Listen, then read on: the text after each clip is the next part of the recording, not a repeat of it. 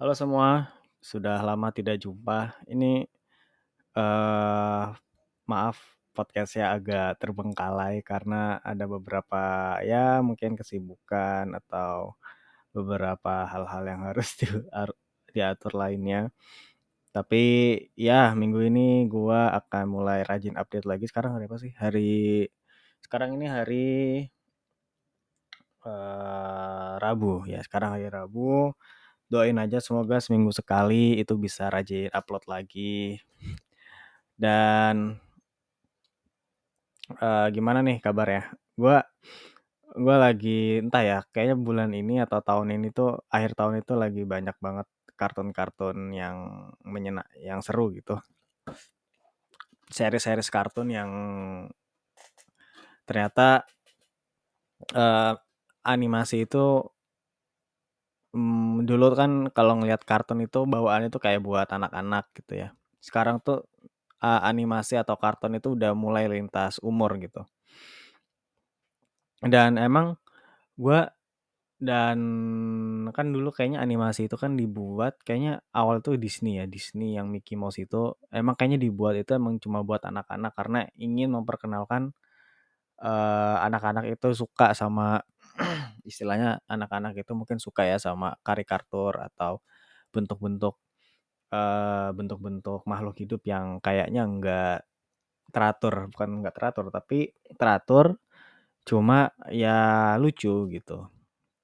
Jadi ada manusia tapi kayak dilucu-lucuin, ada hewan tapi dilucu-lucuin dan itu kayak menarik pasar anak-anak buat selalu nonton. Nah, nah sekarang ini tuh mulai kayak animasi tuh kayak udah mulai semua orang tuh nonton gitu. semua orang nonton nggak cuma anak-anak.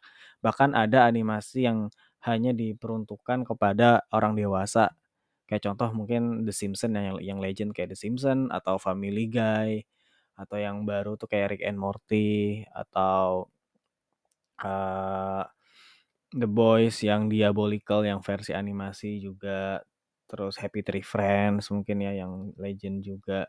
Dan semua itu kayak disajikan emang buat orang-orang dewasa. Nggak cuma mungkin apa ya nggak invincible juga. Dan nggak nggak cuma uh, nggak cuma karena grafiknya itu yang gore atau yang berdarah-darah tapi juga topik yang dibawakan itu juga buat orang-orang dewasa ada beberapa satir tentang politik, ada beberapa satir buat ya seks dan lain sebagainya. Dan itu menarik dan itu sangat amat menarik gitu. Karena karena dan, dan ini mungkin bingung juga ya, apa keputusan seorang produser itu menentukan oh ini animasi, oh ini ini anima ini animasi apa ya? Ini gue pengen bikin anima apa kan kalau kita pengen bikin series atau film, kita kan harus tahu pasar siapa ini orang dewasa atau anak-anak. Gue pengen bikin series buat anak-anak. Tapi untuk bisa memutuskan, eh, gue gue pengen bikin series buat orang dewasa. Tapi untuk bisa memutuskan, oh ini pakai kartun aja atau animasi aja, itu eh, kadang gue juga masih bingung kenapa bisa memutuskan ke situ gitu. Kayaknya sih dugaan gue ya, dugaan gue itu karena eh, dugaan gue lebih ke gimana nyamannya cara sutradara atau direktor direktor sutradara atau penulis naskah mengungkapkan atau mengekspresikan ceritanya. Kayak bayangin Rick and Morty tapi disajikan kayak uh, live action gitu. Yakin menurut gua nggak akan begitu menarik. Udah mah kayaknya budgetnya mahal, terus cara mengekspresikan kayak portal, terus makhluk-makhluk aneh, itu kayaknya akan sangat beda lagi gitu, kayak kayak nggak menarik lagi gitu. Tapi kalau kartun, kita tuh jadi lebih gampang untuk mengingat-ingat ini ada ada siapa itu? Ada Morty, ada Rick, terus ada Birdman, terus ada pokoknya karakter-karakter yang apa ya karakter-karakter ikonik itu bisa gampang diingat lah begitu juga Invincible. Jadi mungkin ya mungkin keputusan itu juga lebih supaya series itu lebih gampang ikonik. Karena gini, karena budget bikin series animasi dengan budget bikin series yang istilahnya live action, itu itu sama itu tuh kayak sama aja gitu. Asli kayak sama aja, sama-sama budgetnya itu sama, tapi tapi ada semacam output atau hasil yang kadang beda-beda gitu. Jadi kalau bulan ini ya, kalau akhir tahun ini yang lagi gua tonton tuh ada 4 animasi. Yang satu belum gua tonton tapi reviewnya juga bagus. Next ini gue kayaknya pengen bakalan pengen nonton. Yang pertama itu uh, Rick and Morty, Rick and Morty yang season 7. Itu Rick and Morty season 7 ya. Rick and Morty season 7 itu menurut gua men, men, season ini kan ada drama tuh kan, ada drama apa ya pendiri si Justin Roland kan karena kasus uh, kekerasan seksual kan. Atau dia grooming anak kecil gue nggak tahu. Tapi ada masalah kan Justin Roland akhirnya Justin Roland dikeluarin.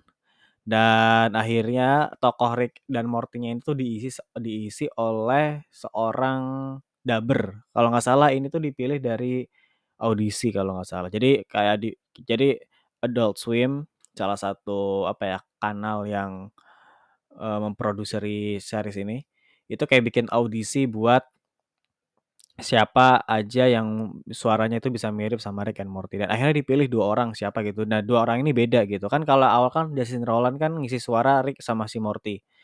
Nah kalau ini itu beda. Si Morty-nya beda si Rick-nya beda. Tapi ketika gua nonton season 7 ini itu biasa aja. Kayak nggak ada yang nggak ada perbedaan yang banget lah. Nggak ada perbedaan kentara. Bahkan gua berani bilang nggak ada bedanya sama suaranya Justin Roland dan dari segi cerita pun entah ya ini emang karena ada masalah kemarin si Justin Roland atau emang entah kenapa cerita cerita Rick and Morty yang season ini tuh kayak jauh lebih soft, jauh lebih linear, jauh lebih ringan gitu menurut gua. Emang mereka bawa topik-topik yang berat ya kayak uh, nih apa yang sangat-sangat filosofis lah kayak nihilis, nihilisme terus masalah sosial, terus masalah uh, moral gitu. Kan sesuatu yang sangat berat tapi entah ini tuh jauh lebih ringan aja kayak kayak seolah-olah si Dan Harmon si penulis ceritanya ini kayak nggak mulai neko-neko pengen ngejelimetin cerita karena pernah ya di season 4 atau season 5 gitu atau season 6 ya itu episode pertama itu udah sangat amat susah dicerna asli susah dicerna. Entah entah karena dialognya entah karena referensinya tapi entah kenapa itu susah kak. Pokoknya episode pokoknya episode awal di suatu season itu di di kereta pokoknya itu itu asli itu susah banget buat difahami ya entah. Tapi di di season 7 ini itu tuh kayak mulai agak ringan lagi ringan. Cerita itu ringan tapi masih ngambil kayak elemen-elemen filosofis yang berat gitu. Tapi tapi bisa diceritain dengan asik so far ya episode favorit gue itu yang spaghetti yang jenazah spaghetti apa ya judulnya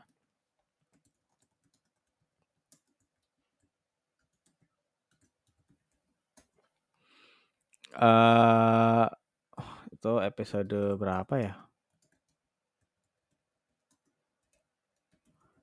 Judulnya That's Amorte. Ah, That's Amorte. Kayak merekin ya, kayak merek apa namanya? merek apa? Spa iya, merek spaghetti. La Forte. That's Amorte. Nah, itu episode 4. Itu so far itu episode yang terbaik. Karena mungkin dalam ya, ada sisi yang kayak dalam dan nyesek gitu. Jadi premisnya tuh gini, ceritanya si Rick itu uh, menyajikan makanan spaghetti lah ke keluarganya gitu kan. Terus mereka suka. Nah, mereka suka terus akhirnya ketahuan spagettinya itu diambil dari jenazah manusia dari planet lain gitu.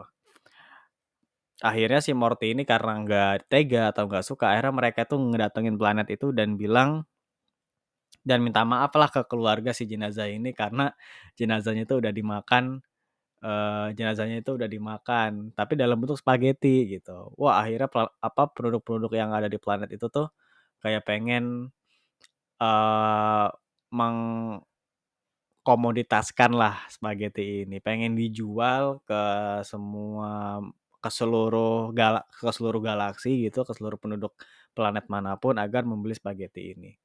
Udah tuh akhirnya wah akhirnya mulai tuh apa kritik-kritik atas kapitalisme gitu ya. Wah, kapitalismenya udah jadi jadi planet itu yang awalnya tuh asri malah pas setelah presiden planet itu menentukan ingin menjual spaghetti dari jenazah itu, akhirnya mereka akhirnya planet itu malah jadi polusi apa apa banyak polusinya, terus banyak pabrik-pabrik. Pokoknya distopian kapitalisme sejak pokoknya uh, distopian kapitalisme gitulah. Sangat-sangat sungguh distopian gitu. Jadi intinya gue gue cuma bisa cerita sampai situ dan lo harus nonton karena itu itu episode yang so far keren masih jadi favorit gue. Terus lagu terus lagu Oasis Live Forever yang di yang di cover gitu itu juga sangat aduh sangat menyentuh sangat amat menyentuh gitu kayak kayak lagu itu tuh mengingatkan bahwa semua orang itu kayak punya proses dan jalannya masing-masing gitu punya kehidupan masing-masing punya apa ya definisi kebahagiaannya masing-masing gitu dan dan dan gua nggak tak dan gua nggak pernah nyangka ya lagu Live Forever akan di cover se menarik itu maksudnya se semelau itu. Karena kan lagu originalnya yang dari Oasis kan itu apa ya sangat ngerok gitu ya. Tapi di sini tuh kayak bisa pakai akustik dan gila sih keren. Pokoknya season 4 Rick and Morty masih jadi top top 3 atau top 5 episode favorit gua itu Rick and Morty terus yang kedua adalah Scott Pilgrim. Nah ini gue sebenernya gue sebenernya pengen nulis sih review apa ya empat film apa ya empat empat series ini. Cuma kan belum belum sampai kelar ya. Rick and Morty belum kelar sampai 10 episode. Scott Pilgrim gue belum nonton sampai habis. Terus Pluto belum nonton sama sekali. Invincible belum tamat. Nah jadi gue gua nanti gue akan tulis ketika review-review series ini ya. Itu udah pada kelar semua akan gue tulis di blog gue yang Yasa Indra Journal nah balik lagi ke mana? Ke Scott Pilgrim. Nah di Scott Pilgrim ini juga uh, ada kritik dan juga ada ada tetap ada kritik ya sih. Pertama kalau lu nonton Scott Pilgrim yang versi film itu kan sangat cerita itu kan didominasi sama ceritanya si Ramona Flowers sama si Scott ya gimana apa ya roman romansa mereka, gimana caranya si Scott ngelawan mantan-mantannya Ramona gitu ya. Tapi di series ini itu kayaknya itu di hal itu dikesampingkan kayak sengaja Scott ini tuh kayak disengaja dihilangkan dan fokus dan fokus series ini ya at least dari satu episode satu episode 1 sampai 5 itu fokus ke ceritanya Ramona sama mantan-mantannya. Kayak fokus aja ke, ke cerita Ramona dan mantan-mantannya uh, mantan yang ini, mantan yang itu dan uh, tapi tetap punya uh, garis utama atau benang merah utama Ramona ini ingin mencari Scott yang misalnya meninggal gitu. Ini, spoiler ya maaf ya. Pokoknya kan di sini di si Scott ini ini kan diceritakan udah meninggal. Terus si Ramona menco tapi dia tuh nggak yakin kalau si Scott itu udah meninggal karena karena nggak jelas gitu si Scott ini kan berantem kan sama salah satu mantannya tapi nggak uh, ada jasadnya itu nggak ada jasadnya yang cuma cuma ada jasadnya itu dua koin dua koin gambling dong gitu tau gak sih? Ya kayak gitu doang. Nah Ramon itu nggak percaya kalau si uh, Scott udah meninggal. Jadi itu ceritanya itu cuma kayak sengat mungkin biar panjang kali ya. Jadi ceritanya itu pengen kok difokusin ke ceritanya mantan mantannya Ramona. Dan seru dan tetap seru kayak setiap episode itu ada selalu action scene atau action apa ya bagian-bagian yang udah disengaja ini actionnya di sini gitu. Sisanya itu cerita gitu. Yang which is bikin gua kadang agak kecewa karena gini. Karena ini kan kartun ya gua tuh punya ekspektasi kayaknya enggak ini kayaknya ekspektasi gua aja sih tapi cuma gua itu udah nonton Beyond the Spider-Verse gitu ya. Kita kan nonton animasi kita kan nonton animasi sejauh ini kan udah banyak ya animasi animasi keren kayak uh, Spider-Verse terus Zootopia terus apa lagi ya yang yang memukau gitu ya animasi animasi yang memukau mungkin ya mungkin yang terbaru Teenage Mutant Ninja Turtle tapi gue belum nonton. Kita kan udah di disuguhin ya animasi-animasi yang keren gitu. Nah, cuma di sini itu tuh kayak apa ya? Kayak slow burn. Kayak kayak ada sisi ada scene-scene yang adegan-adegan yang sangat mungkin nggak nggak slow burn tapi kayak lambat aja gitu, lambat. Sedangkan animasinya itu ingin mengekspresikan bahwa mereka itu hidup di dunia yang kecil, ngerti nggak sih? Di dunia yang lucu, dunia yang imut, dunia yang sangat memanjakan gitu. Maksudnya dari postur tubuh mereka itu aja kan mereka sangat mungil-mungil gitu ya. Tapi mereka itu justru sangat lambat gitu loh. Apa ya dari segi cerita, dari segi ngobrol, dari segi ber berbicara itu sangat lambat gitu. Yang bikin gue tuh kadang agak kurang sama series ini itu ya mohon maaf gitu ya Edgar Wright mohon maaf gitu. Cuma tapi tapi tapi gue tetap suka karena pertama ini ini ini apa ya ini tuh kayak semacam animasi yang eh, yang beda lah dari kartun-kartun lainnya. Oh ya, RR Ken juga itu kan bagus ya. Dan ini animasi ini tuh kan kayak bisa kayak menjadi pembeda gitu. Bu, jadi bukan an, bukan bukan kayak anime, bukan kayak tipikal anime, bukan kayak tipikal kartun 3D-nya Disney, bukan kayak tipikal eh kartun-kartun Dream apa? Kartun-kartun apa tuh? Cartoon Network gitu. Bukan. Tapi kartun yang kayak uh, something new. Nah, itu itu itu ya itu yang gue appreciate kayak ini itu kartun yang bisa membawa nafas baru, gaya baru, keren. Actionnya juga keren ya meskipun tadi ya ada beberapa kekurangan tadi.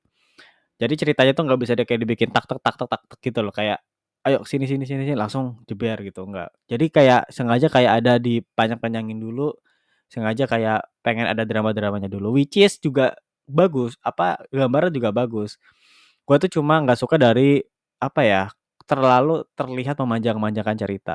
Kalau dari segi grafis dari segi apa ya dari segi visual itu keren. Cuma dari segi ini nih cerita penceritaan itu kayak terlalu lama gitu. Kenapa ya gitu kayak nggak bisa tak tak tak tak tak tak aja gitu. Ini kan 20 menit gitu ya istilah gue istilahnya gitu. Kenapa nggak langsung gitu? Itu Scott Pilgrim ya suara dan pengisi suara itu masih pakai pengisi suara yang lama. Kayak pengisi suara dari cast-cast dari filmnya ya yang, original. Ada Mary Elizabeth Winstead. Itu suaranya sih sangat aduh sangat apa ya bukan suara yang elegan gitu tapi suara yang mbak-mbak yang keren gitu. Ngerti gak sih? Mbak-mbak yang keren mbak-mbak yang tren apa ya mbak-mbak yang gaul gitu. Itu Ramona Flowers adalah definisi mbak-mbak gaul mbak-mbak skena gitu. Nggak tahu ya. Tapi gue tapi Scott Pilgrim yang bagus sih.